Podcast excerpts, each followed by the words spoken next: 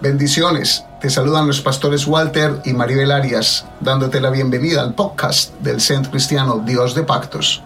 Asegúrate de suscribirte para recibir nuevos mensajes cada semana. Disfruta el mensaje y abraza lo que hay de Dios para ti. Escuche bien, una definición de Wikipedia. Dice, la ira o cólera, enfado, rabia, enojo o furia es una emoción que se expresa a través del resentimiento o de la irritabilidad. Los efectos físicos de la ira incluyen aumento del ritmo cardíaco, de la presión sanguínea y de los niveles de adrenalina y noradrenalina. Algunos ven en la ira o ven la ira como parte de la respuesta cerebral de atacar o huir de una amenaza o daño percibido. De hecho, por ahí hay un texto bíblico, présteme atención, estaba leyendo muy interesante, y dice que, que en un momento de ira el grito puede salvar de una muerte o algo. O sea, que la ira en un momento, ese grito puede ser una reacción de prevención de daño, lo que estamos diciendo aquí con esto. Dos, la ira se vuelve el sentimiento predominante en el comportamiento cognitivamente y fisiológico cuando una persona hace la decisión consciente de adoptar medidas para detener inmediatamente el comportamiento amenazante de la fuerza externa. En otras palabras, ese sentimiento se puede arraigar, se puede profundizar y se puede levantar un mecanismo que puede llevar a hacer algo incorrecto. Lo tercero es que la ira puede tener muchas consecuencias físicas y mentales. Las acciones de ira se denominan comúnmente, a saber, por diferentes países, como enojarse o enfadarse, lo dicen muchos los españoles.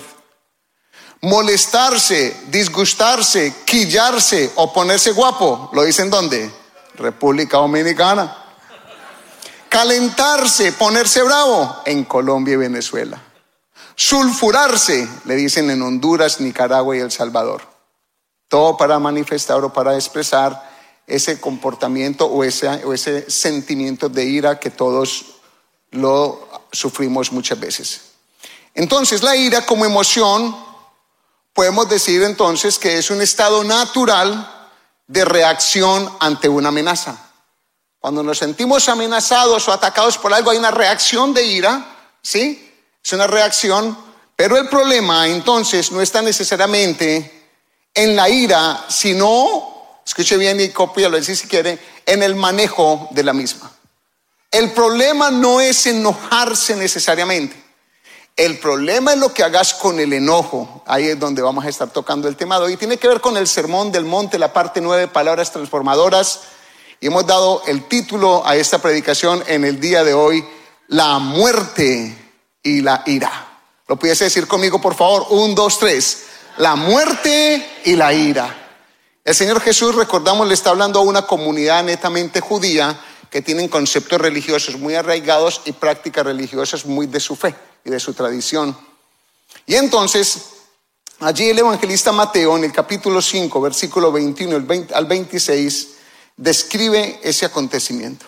Jesús estaba hablando diciendo a los oyentes, oísteis que fue dicho a los antiguos, no que, dígalo duro, no matarás. Y cualquiera que matare será culpable de juicio. Pero yo os digo que cualquiera que se enoje, subráyelo por favor, cualquiera que se enoje contra su hermano será culpable de juicio. Y cualquiera que diga necio, subraye lo que es muy importante. Vas a aprender creo que un montón hoy. Y cualquiera que diga necio a su hermano será culpable ante el concilio. Y cualquiera que le diga cómo. ¿Cómo dice? Fatuo, subraye, quedará expuesto al infierno de fuego. Versículo 23. ¿Lees conmigo si eres tan amable? Por tanto, si traes tu ofrenda al altar y allí te acuerdas de que tu hermano tiene algo contra ti, deja allí tu ofrenda delante del altar y anda reconcíliate primero con tu hermano y entonces ven y presenta tu ofrenda. Ponte de acuerdo con tu adversario pronto, entre tanto que estás con él en el camino. Y no seas, y no sea que el adversario te entregue a quién? Y el juez al alguacil y seas echado en la cárcel. De cierto te digo que no saldrás de allí hasta que pagues el último cuadrante. Tocando, tocando el sexto mandamiento de la ley de Dios, Jesús enseña ahora una barrera de protección hacia la vida. Lo primero que vemos allí es una barrera de protección a la vida. Está hablando de un sexto mandamiento, no matar. Y ese no matar incluye no matar a alguien, no matarse uno mismo. No matar de nosotros no es quitar la vida. Es de Dios permitir que los años se acaben. Eso lo tenemos claro y es un mandamiento del decálogo, es un mandamiento directamente de parte de Dios, dado a, Moisés en el monte Sinai. Entonces recordamos que Jesús, como está hablando de esta comunidad judía, entre ellos habían muchos maestros de la Torá, y los maestros de la Torá eran enamorados de la escritura y de la aplicación rigorosa de la misma, a un punto de olvidarse de raíces ellos mismos, se olvidaban de las raíces que Jesús les iba a recordar en este momento. Porque ellos se enfocaban en la muerte exterior, pero no se enfocaban en lo que llevaba a una persona a matar o en otro tipo de muerte. O sea, ¿cuál es la razón por la cual se mata? ¿O de dónde viene esa muerte exterior? Lo que es el resultado de una muerte física, ¿de dónde sale? Y ahí es donde Jesús les, les está apuntando al corazón, señalando el corazón. Entonces está afrontando Señor no solamente el acto de homicidio, sino la raíz del acto del homicidio.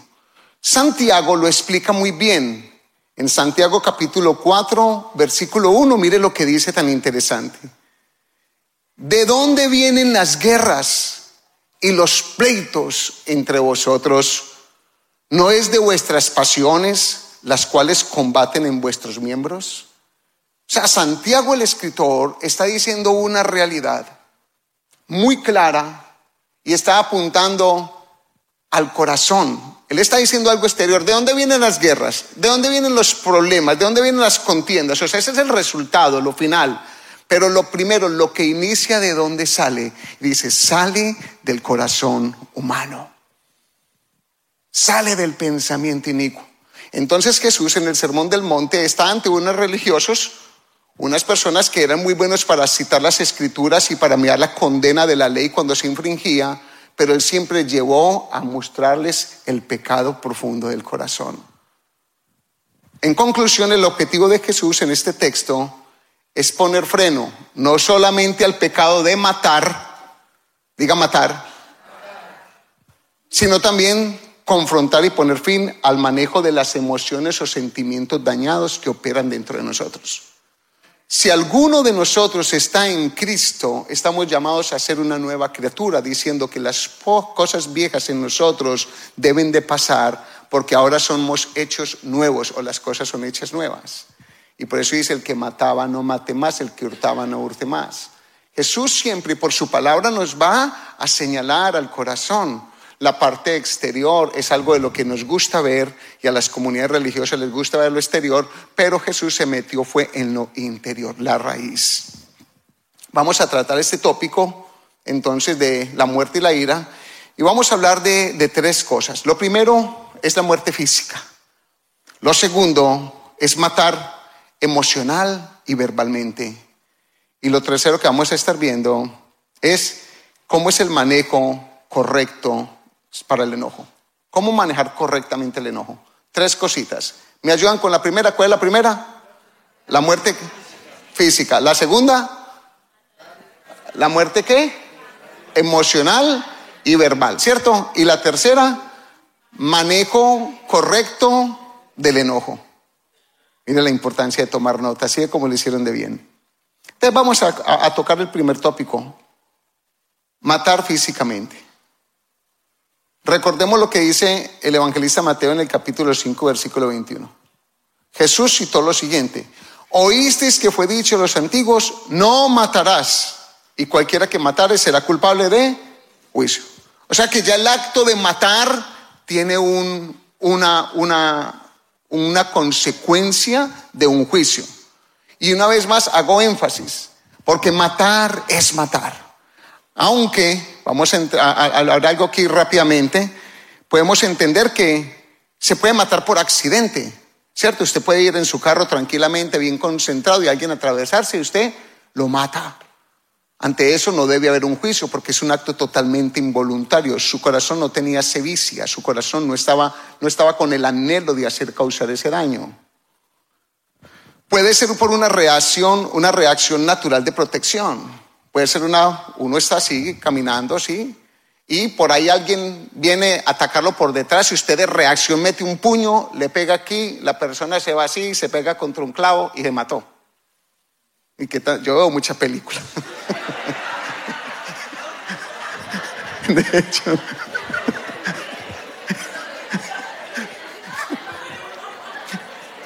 Y ustedes también. Ustedes, ustedes vieron todo eso. Unos hicieron así.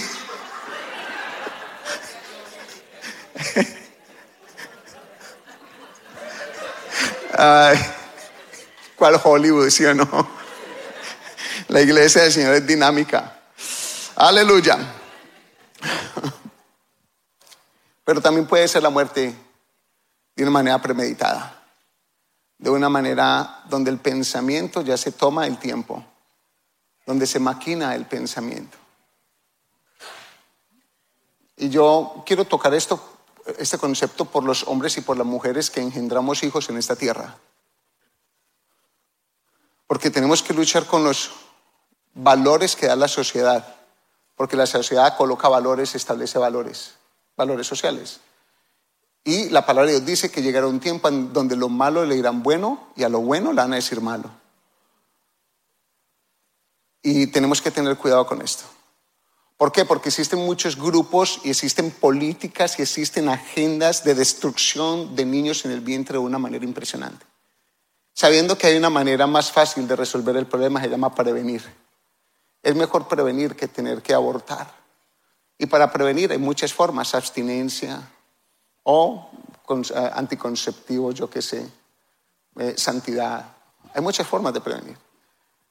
La respuesta nunca será matar la criatura del vientre, porque queda un trauma en la mujer, queda un trauma en el cuerpo, queda un trauma en las personas. Siempre va a haber un trauma y siempre, por supuesto, va a infringir una ley dada por Dios. Lo digo porque, porque por ahí la iglesia se convierte muy en, una iglesia muy liberal en muchos conceptos y esto hay que dejarlo claro desde el altar. La Biblia no apoya la muerte, no la apoya. Siempre va a haber un recurso de, de disputa o una forma como la gente o los grupos feministas o eh, agendas diría yo también del diablo, como lo hay, en que van a colocar argumentos como mi cuerpo es mi cuerpo. Sí, pero controla tu cuerpo. No le decimos a los varones, cuidado con embarazar a las mujeres. Esa es la enseñanza a los varones. Cuidado con embarazar. Guárdate, ten cuidado. O sea, la prevención es importante. Entonces, en nombre de que mi cuerpo es mi cuerpo, dice la Biblia, escuche bien, por ahí dice la escritura, que los hombres no estamos llamados para, primero, ir a beber del pozo ajeno. Eso quiere decir meternos con una mujer de otro. Y dice también la palabra de Dios que nosotros no podemos ir regando, regando nuestras fuentes por todas las plazas.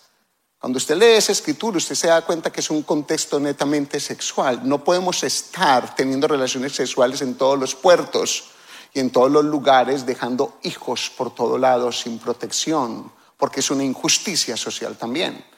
Entonces mire que al hombre también se le ponen cláusulas. Tenemos que ser responsables de las fuentes, como la mujer responsable del pozo, porque así es la figura literaria que hay cuando se establece, cuando se habla de este principio de la sexualidad. La Biblia es muy interesante, la Biblia es un libro maravilloso y no morboso, es maravilloso. Entonces, quiero continuar allí porque en este concepto de la muerte estamos hablando de la muerte premeditada. Aquí el juicio es, oíste que fue dicho los antiguos, o más bien el, texto y el mandato, no matarás y cualquiera que matare será culpable de juicio. O sea, hay un juicio para el que mate, ya. Jesús no fue en contra de ese texto. Jesús apoyó ese texto. La muerte tiene una condena, o sea, el asesinato tiene una condena. Si no la paga en esta tierra, la paga en el reino de los cielos. O la paga en el juicio eterno. O sea, para el juicio eterno, para que lo entendamos. Pero me quiero meter allí, o entrar más bien, perdón, al segundo tópico que es matar emocional y verbalmente. Porque aquí cuando miramos el texto del Sermón del Monte nos damos cuenta que en realidad lo que Jesús está hablando allí es algo que, señala el comportamiento en nosotros los seres humanos cuando estamos enojados y cómo de nuestro corazón, de la fuente con la que adoramos a Dios, pueden salir palabras de maldición. Y Él no quiere eso para la iglesia suya.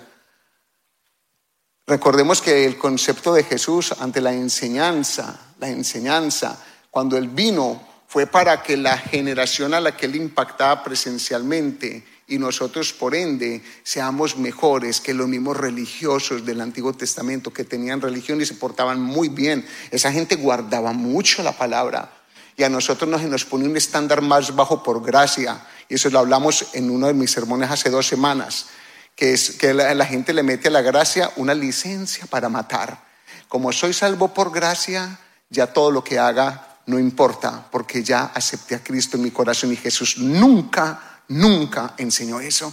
Jesús le enseñó a su comunidad y a su audiencia a que fueran mejor que los, religiosos, a que, a que lo hicieran mejor que los intérpretes de la misma ley. Por eso aquí no solamente le señala que la ley es correcta, juicio de muerte para aquel que mata o juicio para aquel que mata, sino ahora juicio para aquel que mata verbalmente. Se mete ahorita en la raíz, vamos a meter en la, raíz. Matar emocional y, verbalmente. Porque matar emocional y verbalmente es el resultado de un mal manejo de las emociones. Cuando nuestras emociones, la palabra carne, de una palabra griega que es exmover, quiere decir movido, cuando nuestra carnalidad, o sea, nuestras emociones se mueven del lugar correcto que debieran estar, ahí es donde decimos que estamos operando en la carne, o sea, estamos operando bajo nuestra emoción dañada. Y lo que el Señor quiere es que, nuestra, que nuestro ser esté alineado con Él y que seamos sobrios en nuestras decisiones. Entonces el resultado de un mal manejo de emociones lleva como resultado, o más bien como apoyo, o se apoya en una vida carnal este es un tema muy importante para la iglesia, porque estamos llamados a ser mejores que los intérpretes mismos de la ley, porque tenemos al Espíritu Santo, porque tenemos al Señor Jesús de nuestro lado y porque nos da la palabra y nos revela la palabra a nosotros por gracia y misericordia. Entonces, para que no vivamos vidas carnales que lleven al final en nuestras emociones a dañar a la gente, al punto de matarles aún su reputación o matarlas emocionalmente. Comienza, escuche bien, lo que vamos a leer comienza con una emoción. Présteme mucha atención. Comienza con una emoción. Luego sube, o se levanta a un juicio y agresión verbal. Y lo termino, y, termina con una condenación. Mire este texto tan delicado y tan importante. Espero que lo, aprueban, que lo, que lo aprendan y lo reciban como el Señor me ha permitido por tres semanas estudiar este pedacito para poderlo compartir a la iglesia. Mateo capítulo 5, versículo 22. Yo le invito a que aprecie la, el conocimiento. Léalo conmigo en voz alta, por favor, pero con, valentía. Pero yo os digo que cualquiera que se enoje contra su hermano será culpable de juicio y cualquiera que diga necio a su hermano será culpable ante el concilio, y cualquiera que le diga fatuo quedará expuesto al infierno de fuego. Entonces aquí Jesús habla del tópico del enojo, de la, de la ira, en una escala ascendente, en una escala peligrosa. Todos nosotros aquí tenemos que lidiar con esto. Levanten la mano los que se enojan. Gloria a Dios. Está entonces atento al, mensaje. Tengo su atención. ¿Le parece que es importante que aprendamos? Porque esto está muy duro lo que le está diciendo allí. Y alguno dijo mucho. Entonces, eh, si vamos a hablar de matar emociones, el matar, matar perdón, emocional y verbalmente, vamos a tener que hablar del el sentimiento de enojo o molestia, como un subtópico allí. El sentimiento de enojo y molestia. Porque en el versículo 22 que lo retomo, la parte A dice, pero yo os digo que cualquiera que se enoje y se la subrayé, se enoje contra su hermano será culpable de juicio. Un momentico, si todo el tiempo nos enojamos. No, lo que pasa aquí está, lo que el Señor está diciendo aquí es cuando ya la persona ha hecho del enojo un asiento.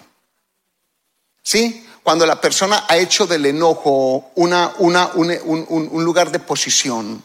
Cuando la persona em, empieza a echar raíces, o sea que el enojo lo guarda y lo atesora en su corazón, porque todos nos enojamos. Si sirve hasta para, sirve el enojo para salvar la vida de alguien en un momento. Un grito para salvar la vida de alguien. Entonces lo que Jesús está aquí enseñando es ese enojo que ya está abrazado. Y cómo es de sutil que no nos damos cuenta, porque es muy sutil. Y cómo es de sutil y de peligroso que lo justificamos. Porque yo le voy a hablar una verdad a todos ustedes. Yo le voy a hablar, yo le hablo de mí para poderme identificar con usted. Analice que siempre vamos a justificar nuestro enojo. ¿O no es verdad? Tengo razón por qué estar enojado. Y tengo razón por esto y aquello. Y mire que empiezo a maquinar cómo voy a cobrarlas. Y ahí es donde viene y mire que el contexto Jesús está diciendo a su hermano, está hablando de gente creyente aún. Está hablando de una familia. Estamos hablando de una familia en el Señor. Qué cuidadoso, como no, qué, qué, tanto cuidado debemos tener cuando nos relacionamos con la iglesia del Señor. No es que usted fue salvo por la misma sangre que yo. Y tener y vivir en comunidad cristiana es muy difícil. Y mientras más hermanos haya y más grande sea mi grupo celular, y más grande sea mi ministerio, más complejo todavía. Entonces aquí el Señor Jesús está hablando de un enojo que se ha sentado ya en el corazón. Ahí, cuando dice que ese enojo se ha sentado en el corazón, ya dice que hay un juicio de parte de Dios. Cuando usted alberga el enojo y lo acaricia, ya, sin que yo se lo tenga que decir, pero se lo digo por expositor hoy, ya de parte de Dios hay un juicio. ¿Ok? Y el Señor aquí lo vamos a ver qué tipo de juicios son. Lo otro es la agresión verbal. Mire del enojo a lo que sube. Y el versículo 22b lo explica. Y cualquiera que diga necio, mire que primero dijo el que estaba enojado y luego dice, le diga necio, y cualquiera que diga necio a su hermano será culpable ante el concilio. O sea, el enojo lo tengo yo aquí, me siento sobre el enojo y ahora emito una palabra. Ahora verbalizo mi enojo. Ahora transmito mi sentimiento con una palabra y la palabra allí, necio, para que lo copie bien y se lo vamos a poner aquí en pantalla del griego raká. Y quizá en algunos comentarios lo ver solamente como raká. Raká, escuche bien, es una expresión de gran desprecio que usaban los judíos en tiempos de Jesús. Una expresión de gran odio. La palabra, esta palabra, inútil. Diga inútil. Inútil con enojo es una palabra que condena el Señor en la Biblia inútil. O la otra expresión o la otra significado es incapaz de vivir. Era la expresión que daban, escuche bien, eh, daban en la época de Jesús, era una, una, una forma de expresarse de los religiosos hacia la gente de una manera despectiva. Les decían inútiles, no son capaces ni de vivir. Levanten la mano aquí los que son de Colombia, por favor. Yo sí veía mucha gente buena, mano. Sí, yo sí veía, pero tan bueno acá. Mira, a mí me toca corregir continuamente a la sociedad en Colombia y a la iglesia de mi señora allá en Medellín. Cuando se refieren a los habitantes de la calle, diga habitantes de la calle. Son habitantes de la calle. ¿Cómo les dicen despectivamente la sociedad? Desechables. Y tenemos que tener tanto cuidado de no copiar un concepto social que es una palabra súper despectiva dolorosa y vil para referirse a un ser humano. ¿Cómo la vamos a llamar a un ser humano desechable si la misma Biblia que enseñamos dice que lo vil y menospreciado del mundo escoge Dios para avergonzar lo que es o a lo sabio? A Dios sí que le gusta trabajar con locos. A Dios sí que le gusta coger al desbaratado, al, al, malo, al dañado, para glorificarse y mostrar como un testimonio social de que Dios cambia corazones. Bendito sea Dios, bendito sea el Señor. Entonces, llamarle a un hijo en momento de enojo, inútil. Usted no sabe la palabra hechiza que usted le está dictando al corazón de ese hijo. Usted está marcando a ese hijo con una palabra que Dios quiera, no la, no la recibe en su corazón, pero lo puede marcar de que él no va a ser capaz de hacer nada en esta tierra y crecen como inútiles y no les funciona la vida porque hubo un comando de un padre, de una madre, de un tío, de un vecino, de alguien en la niñez y le decía, inútil no sirves para vivir. Y quizá usted o alguno de ustedes o allí en casa seas una de esas personas que te marcaron y te dijeron esas palabras hechizas. Y yo diría hoy, para dar una excusa al corazón de la persona que te lo dijo, lo dijeron por ignorancia. Borra esas palabras del corazón porque tú eres una persona, una persona valiosa para Dios. Eres valiosa y amada para Dios. Bendito sea el Señor. Entonces ya cuando yo tengo molestia, cuando estoy enojado por algo, o sea, cuando algo me pasa, tengo que cuidar ahorita la reacción. Lo primero que tengo que cuidar es que no se me asiente en el corazón. Lo segundo es que no emita ahorita una palabra y un mensaje por ahí por WhatsApp y un montón. Y ahí es donde vienen las groserías y las maldiciones. Y empezamos a insultarle a la abuela, a la mamá, empezamos a decirle, empezamos a, a, a volverlos eunucos y de todo. Les decimos un montón de groserías porque Dios condena. Porque la palabra de Dios dice Cualquiera que hable palabras ociosas será culpable en el día de juicio, porque el Señor en la palabra establece que no podemos nosotros los creyentes decir palabras ociosas. ¿Y por qué la palabra nos dice que no maldigamos, sino que bendigamos? ¿No se dan cuenta que ese es el contexto bíblico? Bendice, no maldigas. ¿Por qué? Porque cuando yo maldigo es porque ya senté algo en el corazón y ahora lo empiezo a transmitir y empiezo a echar veneno y eso ya tiene un juicio de parte de Dios para mi vida. ¿Esto le está sirviendo a alguno hoy? Porque tenemos núcleos familiares y tenemos grupos y tenemos amigos y tenemos hermanos y tenemos vecinos y tenemos personas en la sociedad que, que comparten los mismos espacios en los parques, en el parqueadero, en los supermercados. No sé si les conté, pero mm, nos, nos pasó muy seguido en estos viajes con máscaras en el aeropuerto tanto de ida, de venida y en dos viajes con máscaras. Las personas, pastor, ay, yo voy a su iglesia.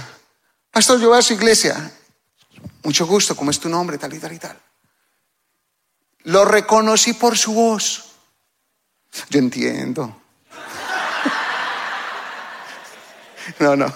La Biblia dice que las ovejas conocen la voz de su pastor.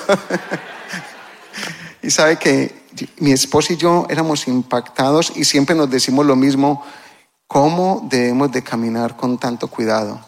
Y de lo que hablamos y de lo que decimos, porque estamos llamados a hacer eso, a cuidarnos en todo. De nosotros no pueden estar saliendo, imagínese yo a mi esposa la, la tenga ahí en el avión y le digo, está mechuda. Ah, córrete para allá, mechuda. Y el hermano, es el pastor, yo voy a tu iglesia, iba a ir, iba a tu iglesia. Entonces, del enojo, lo asiento y ahora emito una palabra y lo llamo necio. Y esa palabra necio tal vez no suena como tan feo en nuestro léxico, ¿cierto? Y tan necio. Pero la palabra aquí es porque cuando lo digo de una manera despectiva, yo sí le puedo decir a una persona, usted sí es necio hermano, ah, este muchacho. O sea, eso no es, no es ese contexto. Es cuando en mí hay sevicia, enojo y lo digo con veneno. Eso es lo que está apuntando allí el Señor. Lo otro es el veredicto. Mira dónde va a subir. No solamente el enojo, a emitir la palabra despectivamente, decir necio, sino que ahorita entrego una, un veredicto y una condena a esa persona con la cual estoy molesta. Mire cómo escalona de, de, de, la molestia donde lo asiento el enojo a emitir una palabra y luego una condena, un veredicto final sobre la persona. Versículo 22, la parte C. Y cualquiera que le diga, ¿cómo le dice? Dígalo duro. Y cualquiera que le diga, ¿cómo? Necesito que todos participen. ¿Listo? Y cualquiera que le diga, fatuo, quedará expuesto al infierno de fuego. Uno, juicio, el otro ante el concilio y ahorita al fuego. Ahorita vamos a meternos en eso. ¿Qué es la palabra fatuo? Es una palabra hebrea moreb, termina con H, aunque es un monte o una localidad, también tiene otro significado para los que les gusta leer un poquito más, lean un poquito más y se dan cuenta que era una expresión que Jesús, la que usó en este momento allí. Cuando Jesús tocó este texto y dijo, y cualquiera que le diga a su hermano fatuo, que era expuesto al infierno, esa palabra fatuo quiere decir rebelarse contra Dios. Una persona rebelde, y una palabra más despectiva es un desgraciado. Una palabra sin gracia de Dios. Mire qué contexto tan tremendo del significado de las palabras. Y en la Biblia, porque nos tenemos que aprender, entender para cuidarnos, para crecer mayormente nosotros como, como hijos de Dios. Entonces, permíteme que me tome el tiempo de ser pausado y devolverme. Enojo, diga enojo. No se debe permitir asentar. Porque si lo asiento, ya estoy infringiendo ante Dios, ¿cierto? Ya tengo un juicio que viene contra mí por guardar un enojo. Lo segundo es cuando emito una palabra despectiva como la palabra qué? Necio. ¿Qué quiere decir qué? Inútil. ¿Cierto? Y lo tercero es cuando ya le digo ¿cómo? Fatuo. ¿Y la fatuo qué quiere decir? Desgraciado. Mire la, mire la expresión desgraciado. Es, mire, de un enojo, mucho inútil, no servís para nada. Y después, mucho desgraciado. En otras palabras, le está diciendo, Dios no está contigo y no tienes derecho a Dios. Es un juicio, es una condena que estamos diciendo nosotros. ¿Y quién nos puso a nosotros de jueces de los demás? ¿Y quién nos puso a nosotros para condenar a la gente y para condenar a los hermanos que se equivocan? y condenar a los hermanos que pecan. ¿Quién nos puso a nosotros? Tenemos que ser muy cuidadosos. Entonces la palabra allí, fatuo del hebreo moré, rebelarse contra Dios quiere decir, es cuando ya omito esa palabra y a la persona ya la trato de que usted ni el reino de los cielos es para usted. O sea, yo ya soy, yo ya soy Diosito que le digo que ni el reino de los cielos es para usted. Mire el nivel de odio que ya hay en mi corazón. Esa enseñanza se le está dando Jesús a una comunidad judía que practicaba la Torá, que eran muy buenos, que guardaban mucho la ley, guardaban muchos conceptos, se les dio a ellos. Y ahora les dice, hay algo más profundo donde yo quiero. Usted está recibiendo esto para usted hoy. No le invita a cambiar. Yo llevo tres semanas estudiando esto, tres semanas. Y yo le decía a mi esposa, esto me hace crecer. Y he llorado en mi cama, y he llorado en mi escritorio. Esto me hace crecer a mí. Y digo, Señor, ¿por qué te ha placido que en esta época yo me, meta detalladamente a tratar este sermón? Y lo único que en este sermón del, del monte, lo único que yo he sentido para mi vida es un crecimiento. Qué juicio tan grande el que habrá si yo no sigo esto. Demos la gloria al Señor. Esto te tiene que invitar a ti, como a mí al menos, a mí me está invitando a ser mejor, a cuidar más cómo me relaciono. Y venía con textos, venía con, todo esto del sermón del monte, he venido tratando de una manera tan diferente como la vida, como que me ha servido a mí mismo tanto y yo que, pues, por la gracia de Dios, le he leído mucho ese texto, muchos años. Pero algo está pasando en este momento, me lleva a ser mejor persona. ¿Y quién no quiere ser mejor persona? Usted no quiere ser mejor persona, porque yo necesito, como le he dicho, ser mejor esposo y ser mejor hijo, mejor hermano y mejor cuñado. Yo necesito ser mejor sobrino, mejor tío, yo necesito ser mejor eh, hermano como usted o mejor pastor. A mí eso no me hace daño, me está haciendo bien, buscar crecer es bueno. Por favor, un ujier me ayuda por allá si es tan amable. Gracias, soy el encargado, gracias. Présteme atención aquí. Entonces hemos de cuidarnos de cómo tratamos a los hermanos, de cómo tratamos a la familia cuando estamos molestos. Listo, ¿ya lo está entendiendo?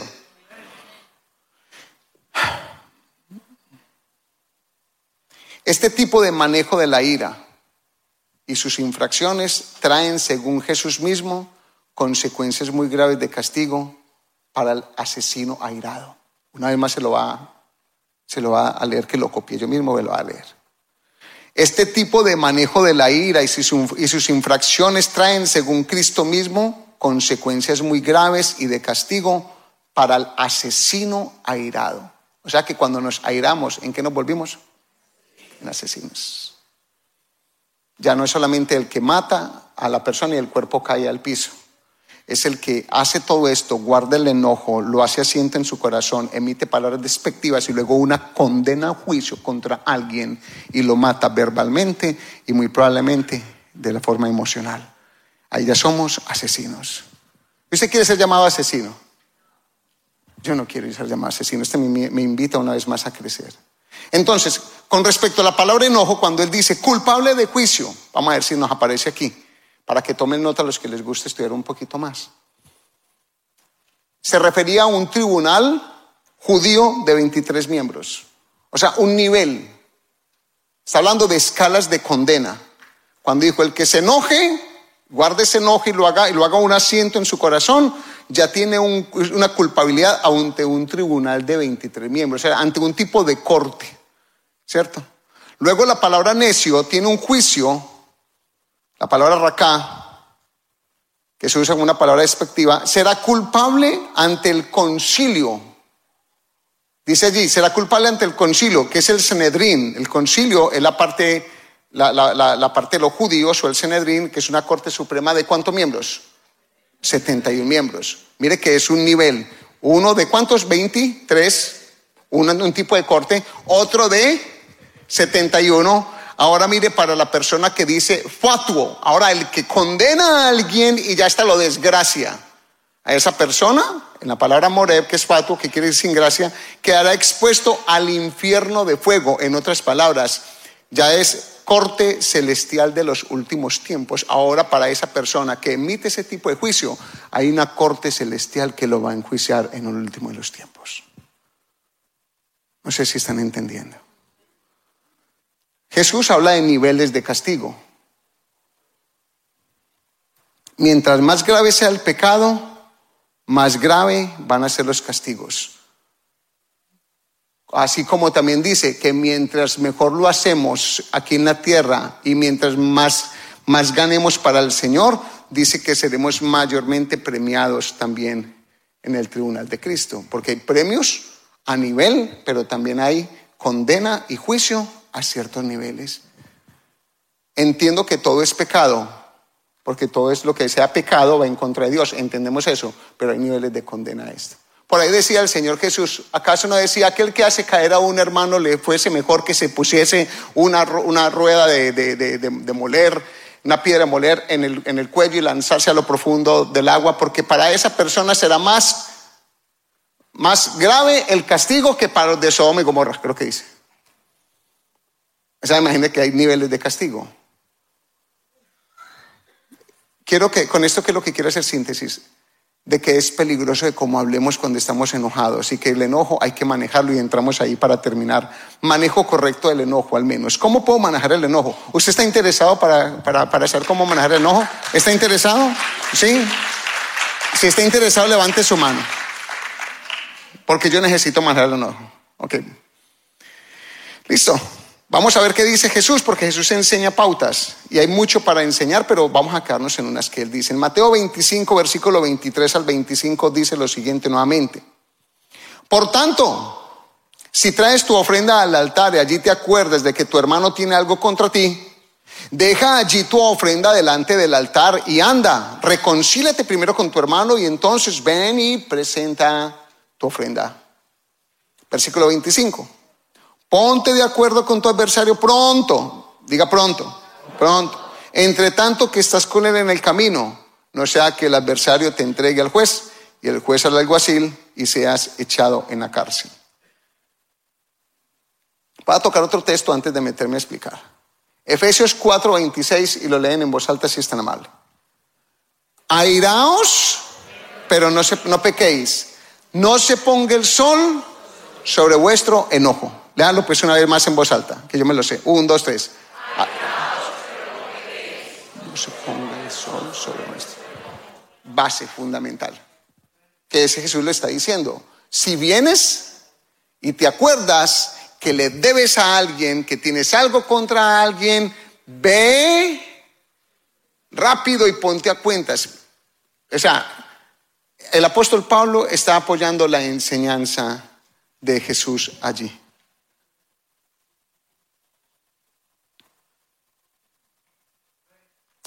Vamos a mirar.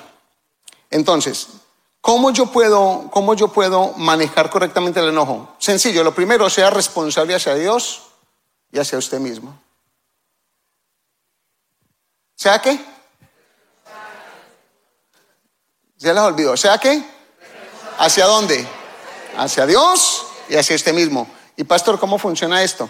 Otra vez el versículo 25 perdón, el, capítulo 5, versículo 23 y la parte A del 24 dice, por tanto, si traes tu ofrenda al altar y allí te acuerdas que tu hermano tiene algo contra ti, deja allí tu ofrenda delante del altar. Mire, lo primero que está diciendo allí es que una persona enojada se tiene que seguir congregando. Sea responsable hacia Dios y sea responsable hacia usted mismo, porque si usted se congrega, le va a ir bien ¿Cómo le va a ir bien? Usted viene enojado. Entonces quiero decir esto y, con la autorización de un hermano que en esos días tuve una consejería con él y le dije, hermano, mira, yo no te quiero que te sientas aludido, pero yo, este tópico ya está y fue un tópico que lo tocamos en consejería. Él me dijo, bueno, pastor, si mi error sirve para, para, para la predicación, gloria a Dios, pues no, lo, no va a decir el nombre de Joaquín, pues para que entiendan. Y entonces Joaquín, pongámosle nombre, tuvo una situación, un enojo con su amada Joaquina. Es la familia de Joaquincitos, ¿sí o no? Estuvo un enojo, tuvo una molestia. El enojo lo asentó en el corazón y, entonces pasó a, a, expresiones, a expresiones, a salir, a salir de acá para allá, de allá para acá. Empezó a salir. Y eso fue un sábado y al día siguiente era el día bueno y agradable que Dios había hecho para que nos congregáramos. Entonces Joaquina organizó toda su ropa y estaba la ropa organizada de Joaquín. Y Joaquín se comportó como un Joaquincito. Hizo así. No voy a congregarme hoy. Y Joaquina se vino y adoró. ¿Quién cree que los dos hizo mejor? Joaquina. Vino, aquí pudo llorar. Aquí recibió una palabra que le dieron juguete ese día con esa palabra. ¿Le sirvió? ¿Le sirvió la palabra que le dieron a través de la predicadora de la semana pasada? Y la hizo mejor, de seguro le puso pautas para ser mejor mujer, mejor esposa. Pero Joaquincito, como un niño rebelde, peleó con Dios y con él mismo y se castigó él mismo, castigó su, su oportunidad de crecimiento. No me congrego. Entonces yo le dije, oye, Joaquín, ¿y por qué no viniste? Porque Joaquín me dijo a mí, Mire, pastor, que yo tenía una gripa, tenía una cosa, me dio una asfixia, yo tenía un medicamento y me tomé. Y dije, ¿para qué se tomó el medicamento? Para aliviarme. Y yo, ¿por qué? Pues para aliviarme, pero ¿para qué se lo tomó? Pero pastor, no entiendes, para aliviarme, pero ¿para qué se lo tomó? ¿Para qué aliviarse? Me dijo, ¿qué es lo que me quieres decir? Que si te hubieras congregado, hubieras recibido palabra que te hubiera servido para tu parte emocional dañada, hubieras recibido palabra que te permite crecer, hubieras tomado la palabra, la medicina de Dios. Le diste medicina al cuerpo para que se te quite la asfixia, pero no le diste medicina espiritual a tu alma para que se te sanen las emociones. Dele gloria al Señor, dele gloria al Señor. Entonces muchas veces nosotros bajo el enojo dejamos la responsabilidad hacia Dios y hacia mí mismo. ¿Por qué hacia Dios y hacia mí mismo? Porque Jesús es muy clave aquí. Mire lo que Jesús dice. Primero está hablando de la necesidad de congregarse y como lo apoya el escritor de Hebreos, no dejando de congregarse como algunos tienen por costumbre. Entonces la gente a veces aprovecha los enojos familiares y las contiendas para ponerse brabones y decir, yo no me congrego mañana. Es un autocastigo. Y piensan que están castigando al núcleo familiar. De hecho, están dañando el núcleo familiar, están haciendo algo en contra porque no estás creciendo. Pero mire, y yo me emociono con esta palabra. Jesús tan sabio dice, vaya, preséntese. Pero mire lo que dice, deje su ofrenda. Mire la responsabilidad que Jesús quiere que la persona tenga, aunque tenga que molestia. Sea responsable, hombre. Sea responsable hacia el reino de Dios. Sea responsable hacia el financiamiento de la causa de Dios. No pelee solamente con su mujer, sino que ahorita pelea con su mujer o con quien sea, sino que ahorita se desquita contra usted mismo y fuera de eso que los platos rotos los pague también la congregación y las finanzas. ¿Usted cree que, que los diezmos y las ofrendas no son interesantes, importantes delante de Dios? Lo son. El reino de los cielos también se mueve con economía. Usted va a decir, espérate, espérate, espérate, espérate, espérate. Se, perdóname, perdóname, se mueve con economía. ¿Sabe por qué? Porque cuando Jesús nació, el Rey de Reyes y Señor de Señores, el Rey de su trono, como le decía mi esposo ahorita, y vino, llegó a un pesebre, Dios le plujo tocar el corazón de un grupo de en caravanas para que vinieran y le trajeran tesoros, incienso, mirra y oro. Y no era cualquier cosita lo que se le daba a los reyes. ¿Por qué mandó Dios mismo, el Dios del cielo, a que en la tierra hagan proveyera de unas cosas? No eran unas cositas como lo ponen por ahí en cositas de Navidad. Porque el reino de los cielos se mueve con la economía también. Y a veces nosotros pensamos que eso no es importante, necesitamos ser responsables aún con el enojo. Yo con el enojo yo no puedo dejar de diezmar. Yo con una molestia yo no puedo dejar de ofrendar. Me conviene a mí a mí como, como persona que yo que, lo hago, lo ofrendo, claro que me va a convenir porque estoy haciendo lo recto delante de Dios. Pero como pastor no lo estoy diciendo porque me convenga a mí, lo estoy diciendo porque te conviene a ti, porque es santo delante de Dios, ser responsable aún cuando uno tenga una aflicción de corazón. Sígase congregando. ¿Qué le pasó al rey David? Con al joven David, que ya había sido ungido como rey, pero que tenía un rey sobre sí que era Saúl, ¿recuerdan? Y Saúl dice que Dios le puso a Saúl, en 1 Samuel capítulo 16, versículo 23, dice, y cuando el espíritu malo de parte de Dios venía sobre Saúl, ay, perdón, ¿cómo? Lo leen conmigo por favor en voz alta, aparece ahí. Vamos pues, y cuando el espíritu malo de parte de Dios venía sobre Saúl, David tomaba el arpa y tocaba con su mano, y Saúl tenía alivio, subrayelo pues. Tenía alivio y estaba como mejor y el espíritu malo se apartaba de él. Dígame si usted tiene un problema, una tribulación, un enojo bien, bien grande, y perdone que le decía en colombiano, una piedra. Tiene una molestia bien grande, dígame si la Biblia no es correcta en lo que hay que hacer. Saúl tenía un gran enojo y una molestia y una raíz de amargura, y esa raíz de amargura era hacia David. Y se lo había puesto, ese enojo se lo había puesto Dios mismo, ni el diablo, Dios mismo se lo permitió. Como consecuencia de su enojo mal manejado, de su ira y de lo que quería alimentar, y le dejaba ese espíritu malo, y solamente se le sanaba ese espíritu a él y entraba en paz en corazón cuando comenzaba la alabanza. No se dé el lujo de llegar aquí tarde.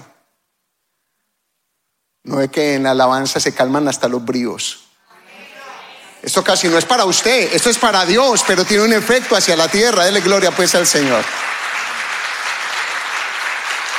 Es tan importante la alabanza, es tan importante la alabanza, porque es una relación hacia Dios, como les explicaba ahorita, pero también hacia el pueblo, porque me permite entrar en unidad y Dios permite de su Espíritu Santo un alivio en el corazón muchas veces y nos calma los bríos. Sea responsable entonces, ¿hacia dónde? Y hacia, hacia usted mismo. No deje congregarse. Por el contrario, hágalo para que se le calmen esas cosas. Lo segundo allí, sea responsable hacia su hermano. Porque esto está hablando en el contexto de que si yo me estoy congregando y yo recuerdo que mi hermano tiene algo contra mí, entonces me está poniendo de que yo soy la persona victimaria y mi hermano es la víctima. Me está poniendo en la posición de yo soy el que dañé al otro, pero vengo y adoro. Y aquí cuando estoy adorando y cuando traigo la ofrenda, dice, déjala, mire, no llévesela con usted otra vez hasta que se reconcilie. No, déjela allí. Ya la recogieron, ya se la llevaron la ofrenda. Usted fue y habló con su hermano y cuando vuelve, usted esa ofrenda que trajo la presenta, Señor, y lo que te traje. Pero mire que dice, ve donde tu hermano. Quiere decir que el hermano fue el dañado de corazón, al que le dañaron el corazón. Cuando nosotros nos metemos en los caminos del Señor, estamos llamados a reconciliarnos con la gente. ¿Qué es reconciliar? Conciliar es una palabra compuesta. Conciliar es cuando entra en términos. Reconciliar es volver a términos. Entonces hay términos de amistad y de buena relación. Y uno tiene que venir a buscar reconciliarse con un hermano al que uno dañó con algo. Le quedé viendo dinero, lo insulté, lo ultrajé, hablé mal de él y me toca, según la Biblia, presentarme delante de Dios para seguir creciendo espiritualmente. Eh, estar en alabanza para que se me quiten a mí los bríos. Y cuando va la ofrenda, ay, ay. Y decirle, hermano, ven, vengo a arreglar cuentas contigo. Y allí la posición en la que se presente su hermano ya es otra. Si le acepta o no le acepta, pero de usted ir a hacer y buscar la paz. Escuche bien, Mateo 5, 24 el 25. Anda. Reconcíliate primero con tu hermano y entonces ven y presenta tu ofrenda. Recuerde que la ofrenda ya la había dejado. Después viene y, la, ora por ella o le da gracias a Dios por ella. Ponte de acuerdo con tu adversario. ¿Cuándo? ¿Cuándo? ¿Hay una sola hermana por aquí? ¿Cuándo? Pronto. Por eso Santiago, como dice, no dejes pasar o dejes caer el sol sobre vuestro enojo. Entre tanto que está en el camino, o sea, mientras haya oportunidad de reconciliarlo, hazlo. No sea que el adversario te entregue al juez. Esas otras palabras que te lleven a un juicio. Y uno a veces entre los hermanos necesita hacer cuentas claras. Y un hermano le toca decir al otro hermano, me va a tocar meterte una demanda. Ay, no, pero entre hermanos, entre hermanos, es que tú me dañas a mí, tú me dañaste a mí la economía, tú me dañaste, tú me has fallado a la palabra, tú me has, tú has abusado de mi confianza, me has dañado emocionalmente. Entonces yo vengo y yo busco reconciliar y vengo a entrar en un término de cómo te pago. ¿Acaso no lo hacemos con el banco? ¿Por qué con el banco lo hacemos y con la iglesia del Señor no lo vamos a hacer con un individuo por ahí si le debo? Porque el banco te quita la casa. Porque el banco te pone una, un procrédito en Colombia, procrédito. Usted no puede a comprar en, en ningún lado le dan crédito. Porque el banco te manda aquí, te reporta un estado financiero. Y usted no puede, se le daña el crédito, no puede comprar. ¿Y usted qué empieza a buscar? ¿Cómo? ¿Cómo qué? pagar. ¿Cómo reconciliar con el banco? Y le dice, mira, no tengo todo, pero te voy a dar por lo menos, te a dar tanto, le sirve. Y el banco entra a un acuerdo, concilia contigo. Siempre será bueno cuando tengamos un problema con un hermano, con un familiar, con un amigo, ir y hacer lo que la Biblia nos dice. Pronto. Y decirle, sabes que te dañé, yo reconozco que te dañé o decirle tal vez en un caso específico, yo quiero orar porque me siento dañado de parte tuya. Lo que hiciste, esto funciona en los matrimonios, tiene que funcionar en los matrimonios primeramente. En Efesios 4, 25 al 27 dice, ¿cómo reconciliarme? Allí lo dice. Por lo cual, léalo conmigo. Lo dice duro, por favor, me siento, me siento un poco triste de que no me acompañen en la lectura. Les cuento eso, reconcilien conmigo. Vamos, por lo cual, desechando la mentira, hablad verdad cada uno con su prójimo, porque somos miembros los unos de los otros. Airaos, pero no pequéis, no se ponga el sol sobre vuestro enojo, ni deis lugar al diablo. Hermano, reconciliémonos rápido, pronto, para que no demos lugar a Satanás y gobierne sobre nuestra mente y nuestra vida. ¿Y cómo hacemos esto? Dice, desechando toda mentira, hablar verdad unos con otros. Uno tiene que ir a dar y decir, hermano, me equivoqué, perdóname. Yo le he tenido que decir a más de un hermano aquí, perdona mis palabras. Perdona, sé que te trate fuerte. Eso no me hace menos, creo que me hace más grande. ¿Usted está entendiendo la palabra hoy? Sí se lleva algo hoy. Ahora sí aplauda duro para la gloria de Dios y para que se despierte en alguien ahí. Despiértelo algo. Pero restituya. Restituya. ¿Qué es restituir? Si es económicamente, pague. Dame un plan de pago, te pago 50 dólares cada mes.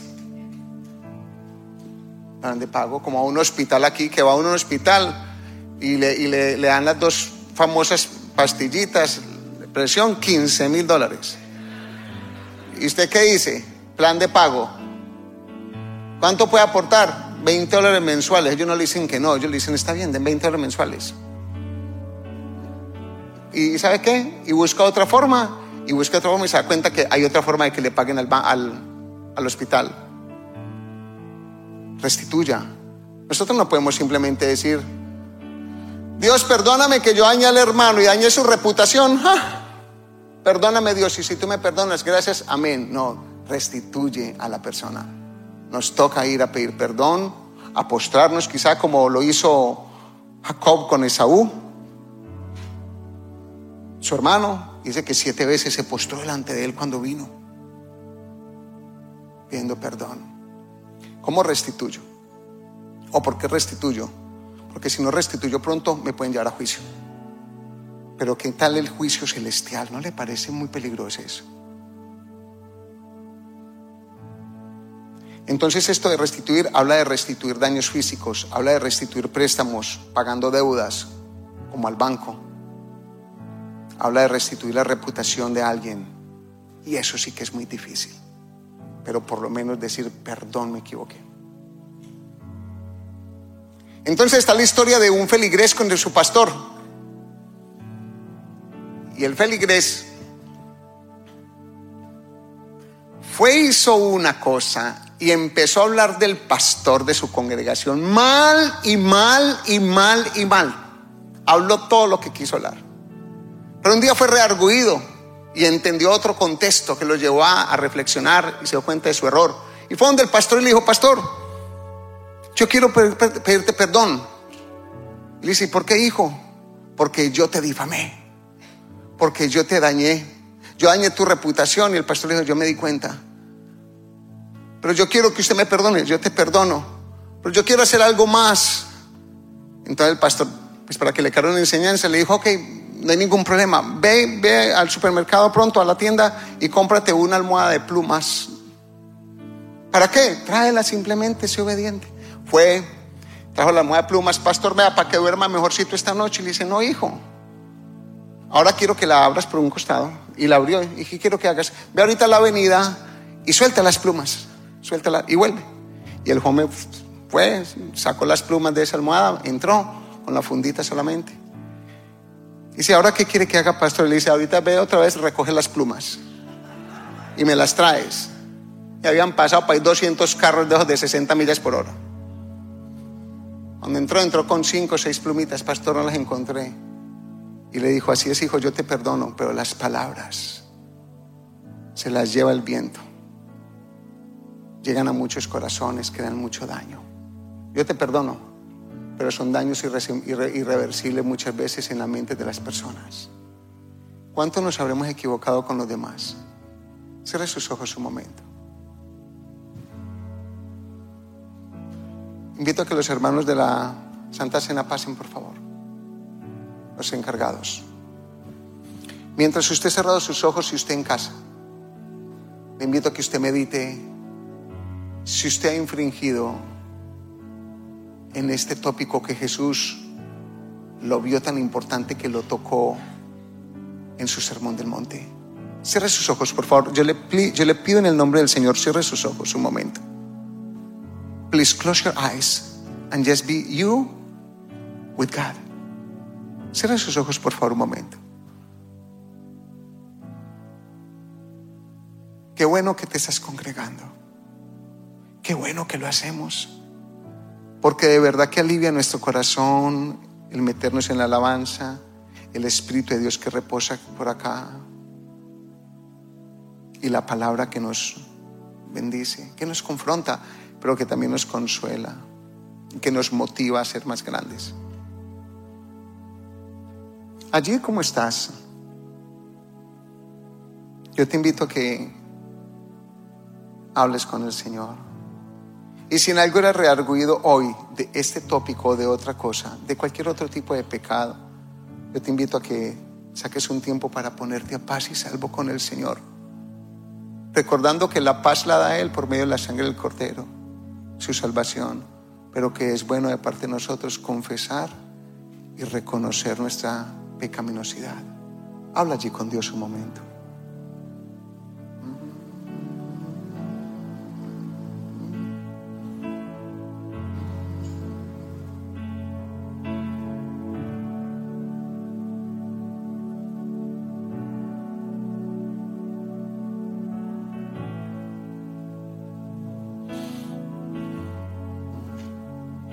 Poder en la sangre.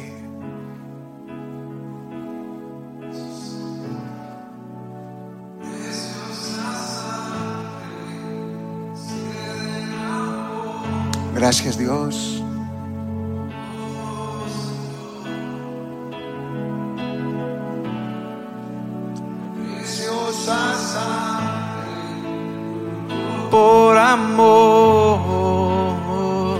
El amor de Dios hacia ti para que crezcamos, para que nos reconciliemos con Dios. Sobre ti el dolor. Él los llevó en su cuerpo. Tus venas lloran. Hasta la última gota. Jesús. Reconocemos tu obra en la cruz una vez más, Señor, para perdón de nuestros pecados y vida eterna. Te pedimos perdón por toda iniquidad, todo pensamiento inicuo, por albergar en el corazón enojos, daños, por permitir que echen raíces y por emitir palabras que matan que fluya por amor. a nuestros hermanos, amigos, familia, vecindario, sociedad. Hay poder en Perdónanos porque Cogemos la capa de asesinos muchas veces. Pero te pedimos que le radiques de nuestro corazón. Ayúdanos a ser mejores esposos, mejores esposas, la mejores hijos, mejores padres, mejores hermanos, mejores ciudadanos. Ayúdanos, Dios Rey. Hay poder en la sangre que él derramó. Ahora quiero que me prestes atención un momento. En la Santa Cena, primero la Santa Cena fue para una comunidad de creyentes. Cuando Jesús se sentó con sus discípulos, ellos ya creían en él, le seguían. Y el apóstol Pablo registra también y le envía una carta a los Corintios, que tenían unas muy malas prácticas y eran creyentes. Y también habían unos que se camuflaban en el tiempo de la, de la celebración de la cena, se camuflaban porque querían aprovechar de algo. Se celebraba la Pascua con cordero y se celebraba la Pascua con pan y con un, festín más grande. Entonces algunos aprovechaban porque como era zumo de uva allí que se iba fermentando, algunos aprovechaban para venir y pegarse unas borracheras y otros aprovechaban para venir y llenar el vientre. Se estaban aprovechando de un acto espiritual, de un evento espiritual que concernía solamente a la iglesia de Dios, o sea, a los que habían entendido que Jesús había muerto en la cruz por los pecados. Pero había muchos que llegaban era a participar de la cena. Yo quiero leer este contexto, el texto para que entiendan bien el contexto que les he dicho. En primera de los Corintios o a los Corintios, en el capítulo 11, dice allí el versículo 27, después de que, de que Pablo ha enseñado de que Jesús tomó el pan y, y tomó la copa. Luego dice el versículo 27, de manera que cualquiera que comiere este pan o bebiere de esta copa del Señor indignamente, será culpado del cuerpo y de la sangre del Señor. Y esa es una palabra muy mal entendida por la iglesia. Porque la iglesia entiende que comer de la cena del Señor indignamente es que si he estado pecando no puedo comer. Entonces diríamos que si podría comer la cena del Señor por mis buenas obras. Y eso es comer indignamente la cena del Señor, porque la cena del Señor yo no la puedo comer por mis buenos resultados. La cena del Señor la puedo comer porque reconozco que yo soy incapaz de salvarme por mí mismo y que Cristo en la cruz murió y se dio a sí mismo por mis pecados. Por lo tanto, cuando reconozco que Jesús murió por mí, es que tengo dignidad o soy digno de poder tomar de la cena. ¿Están entendiendo? Sé que nos han enseñado muchas veces que no, que no, casi que no me puedo acercar a esta mesa pues de la santidad. Es que usted, le hago la pregunta, usted ya aceptó a Jesús como Señor y Salvador. Usted ya entendió que es un pecador, reo de condena, de juicio eterno y que necesita un abogado. Y que ese abogado dice la palabra que el abogado es justifiel que llama Jesús. Si usted entendió que Jesús es el único que le puede perdonar porque pagó un precio de sangre, porque sin derramamiento de sangre no hay perdón de pecados. Si usted entendió que Jesús es el único mediador entre Dios y la tierra, y usted lo ha hecho Señor de su vida, usted puede comer la cena del Señor. Si usted ha aceptado a Jesús como su Señor y Salvador de la vida, bendito sea Dios. Ahora, si usted piensa que por buenas obras es que se salva, usted no puede comer de la cena del Señor. Si usted siente que porque usted haga peregrinajes a, a Israel, a Roma, Constantinopla, si usted piensa que por eso usted no debe comer la cena del Señor porque le comería indignamente, solamente podemos comer la cena del Señor cuando reconocemos que somos tan pecadores que Él pagó el precio del pecado por medio de la sangre del Cordero. Si usted va a tomar la Santa Cena, yo le invito a que se ponga en pie hoy. Si usted ya aceptó a Jesús como su Señor y Salvador. No le va a decir, si usted no es un pecador, se pone en pie. No, de hecho, se tuvo que poner en pie por la condición de pecador que es. Pero tomamos la cena reconociendo que Él es quien nos permite. ¿Usted lo está tomando conciencia hoy? ¿Lo entendió? ¿Entendió un poquito más hoy? Vamos a repartir los elementos entonces para que los abran allí. Nos esperamos, como dice la Escritura, que nos esperemos unos a otros. Y mientras lo haces, mientras esperamos, dale gracias al Señor por la salvación tan grande que es única y exclusivamente a través de su sangre preciosa derramada en la cruz recordando el pacto, porque eso es lo que recordamos, el pacto de sangre. Por eso hablamos del Dios de pactos. Y Él dijo, ese es mi pacto, su sangre. Y entregó su cuerpo y se dio como sacrificio en la cruz del Calvario. El justo por los injustos. Gracia hermosa y salvífica.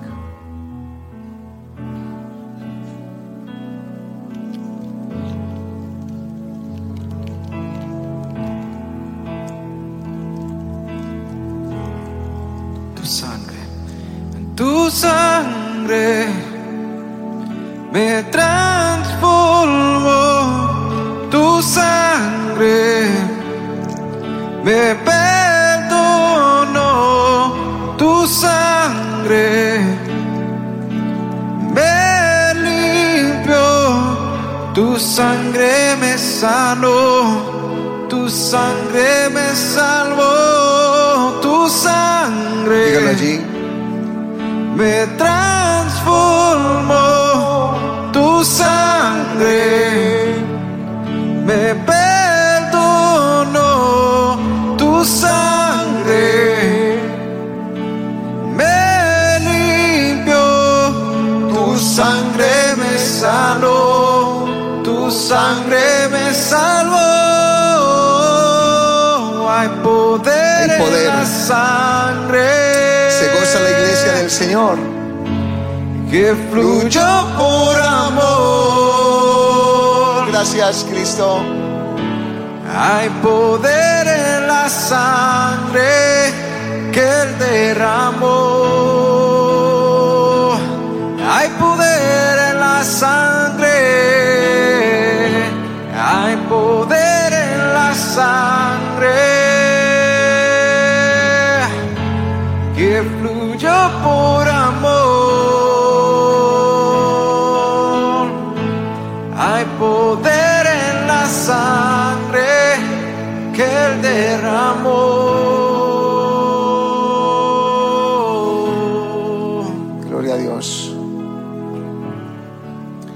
Y yo valemos precio de sangre.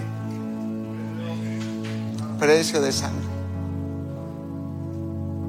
Y no es que no pequemos, o no es que no vayamos a pecar, pero sí es que nos vamos a esforzar a que no sea una práctica en nosotros el pecado, a no hacerlo adrede, voluntariamente, y si lo llegamos a hacer, a que reconozcamos y recordemos que tenemos uno justo y fiel, al que podemos llegar y que le podemos pedir perdón una vez y otra vez y otra vez. Y dice que Él no echa fuera a nadie. Yo le invito a que parta esta galletita allí, pártela. Para borrar conceptos también. Ábrala y pártala.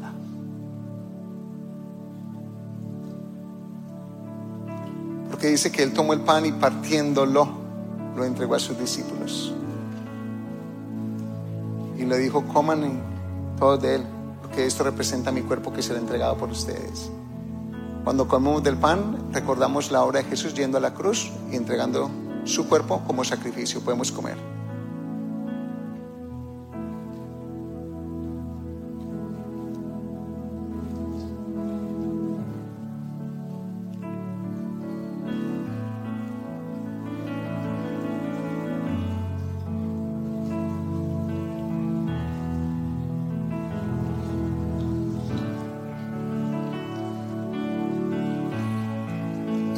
Levantando la copa la bendijo y dijo, este es mi pacto. Este es el pacto de la sangre. Su sangre derramada sin derramamiento de sangre no hay remisión de pecados, dice la escritura. Por eso es necesario que derramara su sangre y hoy la tomamos recordando que lo hizo por nosotros. Bebamos.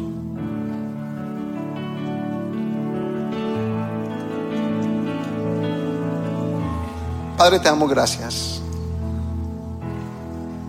por tu amor maravilloso, expresado de la manera más grande y profunda, el sacrificio de Jesús en la cruz. Gracias por tu Espíritu Santo que nos enseña y nos redarguye, nos consuela, nos convence de pecado, de justicia y de juicio. Gracias por tu palabra que es lumbrera nuestro camino.